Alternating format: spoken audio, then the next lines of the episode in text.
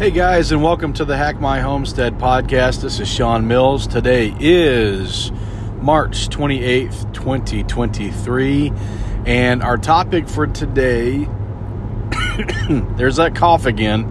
I swear I haven't coughed in an hour, and as soon as I start recording this podcast, there I go. But in any case, we are going to be talking about thinking about a behind the meter grid interactive system as a UPS or in, uninterruptible power supply. And I know that's a mouthful, and I'll probably figure out a way to uh, get that down a bit before I actually create the title for the podcast. But when I was at the Self Reliance Festival, it was apparent to me that a lot of folks had a hard time with okay, I'm connecting the grid to my inverter and I'm connecting my inverter to a sub panel how is my inverter not putting power back on the grid, right? How do I do that without having a problem, you know, with the local power company and uh, not having an interconnection agreement? And it's a valid question. It's a it's a great question because it means that you're thinking, okay, uh, this all makes sense except for, you know, what are we you know, how are we doing this legally and within the confines of the regulations that are applicable, but we're not paying for the system that would be a hybrid system that most people are used to thinking and talking about. So, so let's dig into that a little bit. Um, I, most people are familiar with a UPS, and for those that aren't, I'm going to explain what that is right now. So, a lot of times you'll have your computer or other uh, devices plugged into a UPS, uninterruptible power supply, and really all that is is a battery and a small inverter. Okay, what that is is you plug it into the wall, and then you plug your computer and computer router and things like that into that, and then if the power goes out for whatever reason just had to dodge a hubcap that someone in front of me hit.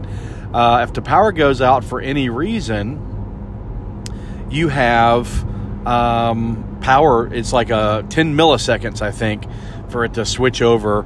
And 10 milliseconds, your computer is not even going to register that the power went off. Uh, and that gives you time to store, save things that you're working on, uh, and possibly shut your computer down running off of that battery power. And so, essentially, what we're doing when we build these behind the grid, grid interactive systems is we're creating just a very large UPS. And so, you know, the system that I've been talking to a lot of people about uses a 6,000 watt high frequency inverter. That is uh, routed, the AC out from that inverter goes to a sub panel and that sub panel runs the loads that uh, you would want to run in the event that your power goes out. The AC input to that same inverter is actually coming from your main panel. So you have main panel powering sub panel as it normally would. You just have an inverter in the middle. And then attached to that all in one inverter you have solar panels and you have a battery bank. And the all in one inverter essentially acts as a very large UPS. And instead of just plugging things into the UPS, the UPS powers the sub panel. And the all in one inverter is smart enough to understand okay, we're going to use photovoltaic power from the sun first for the loads in the event that we have extra PV, we're going to put that into the battery bank. And in the event that we have more demand than we do generation, we are going to pull from the grid or from the battery bank, and you can tell it which one you would like, or you can pull from the battery until the battery is down to a certain uh, depth of discharge, and then pull from the grid and then there's the option as well that the input that is coming from the main panel uh, has a switch on it, and it's a three way switch, and it's normally in AC input from the grid, but the other input is coming from a generator. And so, in the event that the grid goes down, you turn off the breaker, and this is just kind of belts and suspenders. You turn off the breaker that's feeding the inverter. You switch over to your generator input, and then you crank your generator up. And your generator does the exact same thing that the grid would do, except in this profile, you might tell your inverter um, use while the generator is on, use PV, then battery and keep my, or rather PV, then generator, and keep my batteries at 100%. So that when I turn the generator off, then I'm using PV with battery supplement. Okay.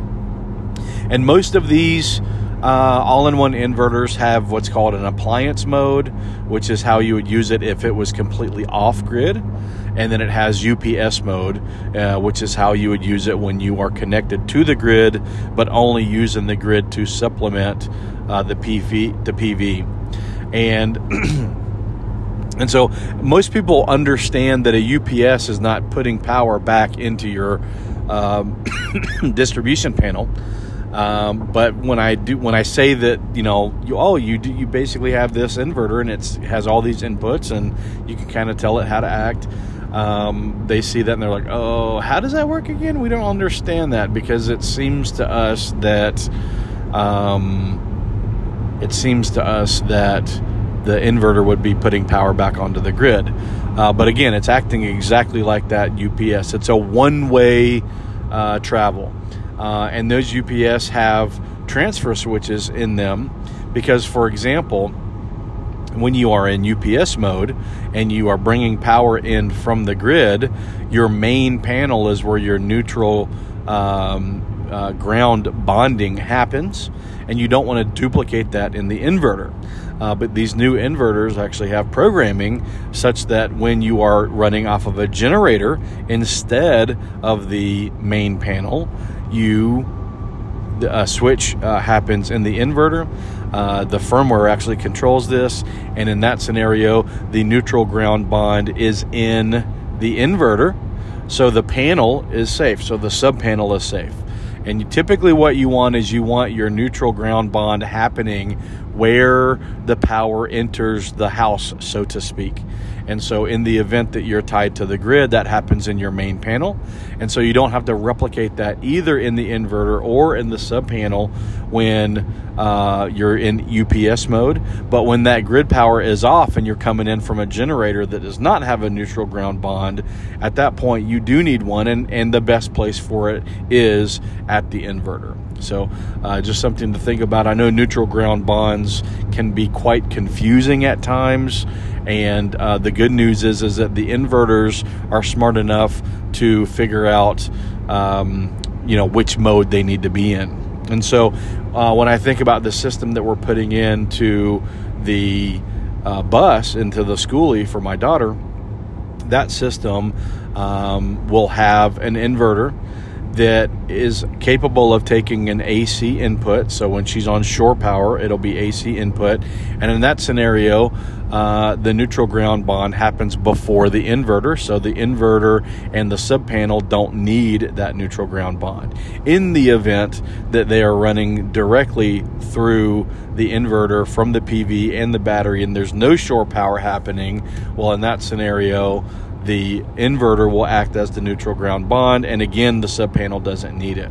So, uh, just a few other things to to consider there. And I'll tell you what, there are some um, there are some all-in-one inverters out there on the system, on the market these days that can take you know five, six, seven thousand watts. Even I think there's one that takes eight thousand watts of PV input. Now, in order to get that, you have to have the exact right panels, right, to maximize it. Uh, but what they're doing is you're stringing all these uh, panels together in parallel and bumping the uh, volts up to you know 480 or so, uh, which is what we would like to do in in you know a grid tied system. We want to get that um, we want to get that voltage up so that we can do long runs with minimal wire. And then in the event that um, you know you have a panel that will um, you have a set of panels that will be you know have low enough amperage when they're wired together in parallel you can duplicate that. So for example uh, we're doing a system at nicole sauce's workshop in uh, smithville tennessee or near smithville tennessee uh, next month here in april. And uh, hopefully i'll get some youtube videos up on that. But what that's going to be is it's going to be 10 panels all wired in one string uh, going into the inverter input and uh, it, you used to need multiple components to do that and they've figured out a way to make all of this stuff work together now it's pretty nice um, and so those will go directly into the MPPT input that's rated for 480 volts open current. Excuse me. And um, I believe those are rated for something like 18 or 20 amps. And so, again, in the event that you have a panel that is, call it eight, eight and a half, nine amps, you could actually put two of those strings together.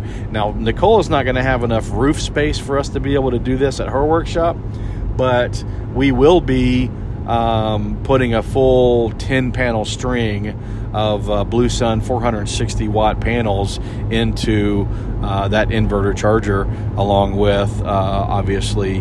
Um, you know the, the 50 amp service from the main panel and the uh, generator input and we're going to put one uh, i think we're going to put a trophy battery into her system uh, I have the EG4 uh, Life Power 4 battery. I have the Jakiper battery. Uh, the two that I don't have in any systems right now that I've designed are the Trophy batteries and the uh, current connected SOK batteries. And so I think we're going to do the Trophy battery in hers, and we'll find a. Um, we'll find a strategy in the future where we can implement some SOK batteries into a system and see how that works out for us. So, uh, well, guys, I think that's all I've really got to talk about today. This is going to be a relatively short uh, podcast. I normally try to go about, you know, eh, 15 to 20 minutes. It looks like I'm at about 12 right now. Um, but again, all I really wanted to talk about was, you know, how to think about those grid interactive systems as a as a UPS, just a really large UPS where all the components are individual instead of in the same case, uh, and hopefully that'll help people understand what I'm talking about there. If you've got questions, comments, or things that you'd like me to cover on the podcast, you can email me at Shawn, S H A W N, at hackmyhomestead.com. there I go again. And um, if you're interested in me doing some consulting work for you, uh, I am going to be pretty busy working through some of the leads that have come in since Self Reliance Festival but uh, I can absolutely take on some summer work. Uh, so if you've got a system that's not super quick turnaround, I'll tell you what, even if you have a system that's super quick turnaround, reach out to me. I'll take a look at what you're wanting to do. Uh, if I can help you out, I help you out. Uh, if you already have a system in mind that you would have put in and you just want someone to kind of take a look for, at it for you and uh, and make sure that the components are, are the right size, that you've got the right safety disconnects in the right places, I'm happy to do that as well. Just email me again, S-H-A-W-N at hackmyhomestead.com. And for that, we'll wrap up and I'll talk to you next time.